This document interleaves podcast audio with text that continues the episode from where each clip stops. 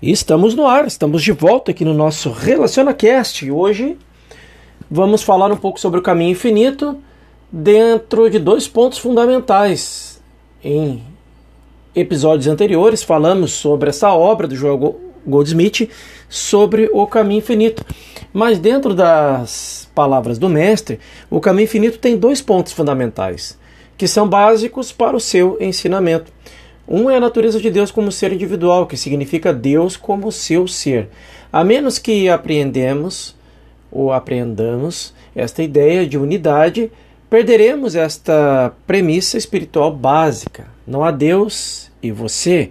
A única maneira para podermos perceber a unidade é entender Deus como você.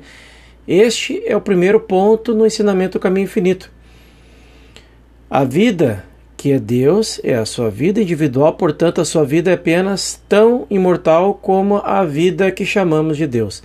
Esta é a razão pela qual eu sou tão positivo em dizer que ninguém no mundo já morreu ou se foi em qualquer época da história do mundo. Se tivesse morrido, teria uma vida própria para perder ou abandonar, mas Deus é a vida. Aqui, simplesmente já começamos a entender que existe um mundo é, a parte da esfera física. Se tivesse morrido, teria uma vida própria para perder ou abandonar, mas Deus é a vida. Deus é a vida eterna e Deus é um, portanto, a vida é um, uma só. E isso significa a sua vida, a minha vida.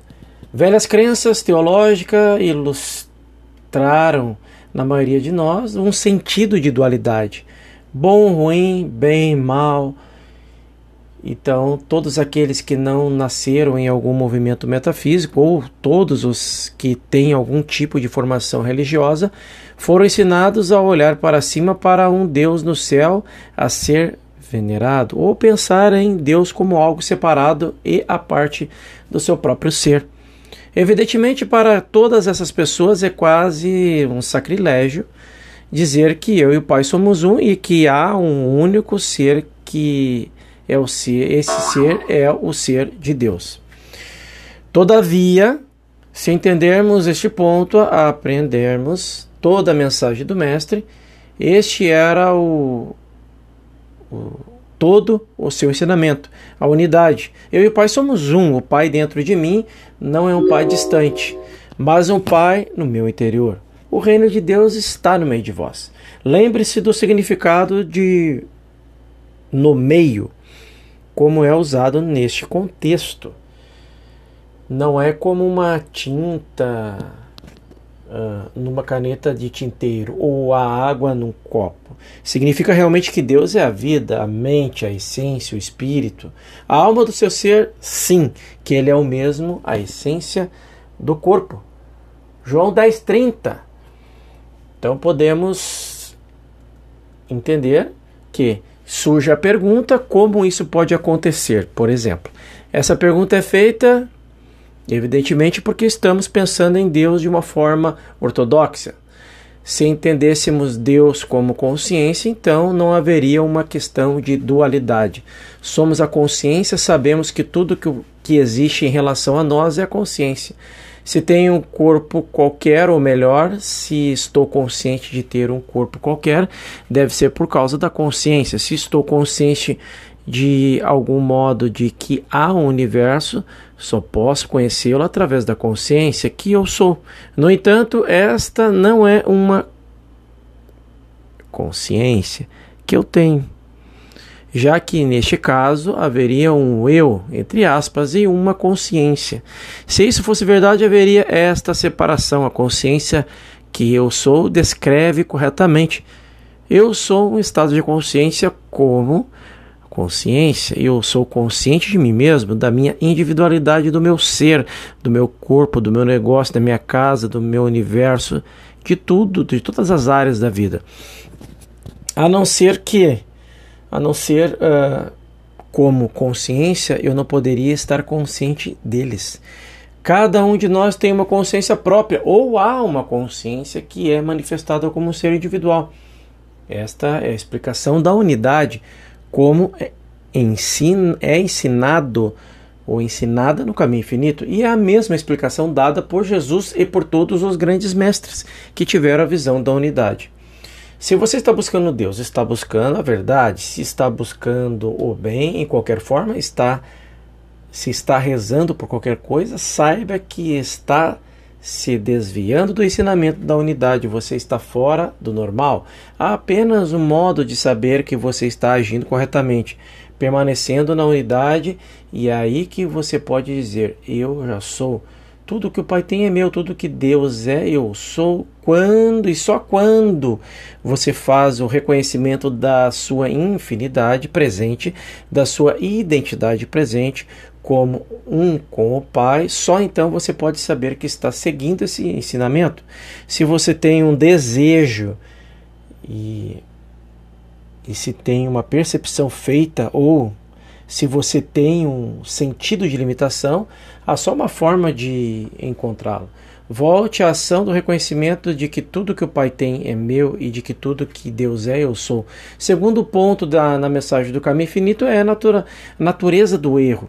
E em todos os meus eh, os escritos de Joel Goldsmith você encontrará alguns capítulos é, um capítulo sobre a natureza do erro, e neste trabalho há apenas um erro que chamamos de hipnotismo, sugestão ou aparência. Tudo isso baseado nos cinco sentidos, as crenças, aquilo que foi ensinado. Podemos lidar com todo o cenário humano ao chamá-lo de hipnotismo, já que é uma sugestão que está sendo apresentada para nós nos cinco sentidos. Uma sugestão para os nossos sentidos é uma entidade ou uma identidade. Se no tratamento, no trabalho de cura, você reconhecesse rapidamente que qualquer fase de limitação, ou qualquer fase de pecado, conflito, doença, desemprego, ou qualquer fase de deficiência é uma sugestão, você teria uma cura rápida, já que a natureza do erro é uma ilusão. Ele não existe como realidade. Quando você entende esses dois pontos da mensagem do caminho infinito, o resto é fácil. O problema é que, por milhares de anos, aceitamos a crença universal de uma individualidade a partir de Deus. Agora, estamos treinando para nós reconhecermos como a verdadeira presença dele, de Deus, como Deus manifestado. A palavra tornada carne. Não há nenhuma realidade na doença. Você não tem de encontrar um remédio para ela. Você simplesmente tem que reconhecer a sua natureza como uma ilusão ou uma sugestão existente. Essas são as palavras de Joe Goldsmith frisando essa questão, já que ele, a sua missão, além de trazer é, essa questão da cura espiritual para as pessoas, ele ensina a fazer isso. O mundo precisa concordar com o princípio básico de que eu e o Pai somos um, e de que tudo que Deus é, eu sou, de tudo que o Pai tem, eu, é meu. Isto é a unidade, o único eu, a não dualidade. Então devemos chegar a um acordo de que o erro de qualquer natureza, independentemente de sua forma, pecado, doença, medo, carência, limitação, guerra, nada mais representa que o nosso conceito falso e finito de um mundo como ele é. Em 1932, é, Joel descobriu que todos os livros metafísicos estavam errados ao afirmar que o erro está no pensamento e que devemos buscar nosso pensamento para descobrir o que é. O erro não está no nosso pensamento, o erro está no pensamento universal. Nós simplesmente aceitamos. Uma pessoa aceita na forma de pecado, outra na forma de doença, outra na, na terceira, uh, na falta, na limitação. Mas, qualquer forma, o erro é uma crença universal. Qual é a base da crença bem-sucedida? Este é um questionamento. Há apenas três coisas. Primeiro, eu e o Pai somos um, independentemente da aparência, formação, o pecado, toda pessoa é em mais semelhança do próprio em manifesto, Deus. Segundo item é que todo erro, independentemente do seu nome ou natureza, é simplesmente um sentido falso do real. Todo erro é impessoal. O erro é mais pessoal do que o bem. Nunca esqueça isso. No caso de que em qualquer ocasião você ficar inclinado ou tentado a pensar que algum indivíduo é bom, ninguém na história do mundo foi ou é e que pode ser chamado de bom. O maior mestre de todos, porque me chamas de bom? Fez um questionamento. Não há bom senão um só, que é Deus. Portanto, dê crédito a quem merece crédito. Você é apenas um veículo, um instrumento para o bem de Deus. em manifesto. O terceiro item é que todo erro e todo bem são universais. Não importa quem é o pecador, ou que tipo de pecador seja, ou qual seja o pecado. Não aceite o pecado como ele é. Satã, o mal, o erro são tão impessoais, impessoais em qualquer indivíduo, como o bem foi impessoal no mestre ou em qualquer outra pessoa que tenha personificado. Este é um dos pecados glorificar as pessoas. Como podemos glorificar as pessoas? Quando é, sabemos que todo bem que há no mundo é o bem universal e todo mundo pode ser uma via de acesso para esse bem universal. A questão é abrir a consciência e deixá-lo fluir em atitudes. Isso é tudo. Façam todos um excepcional dia. No próximo episódio vamos falar sobre a oração. Até lá, te espero lá.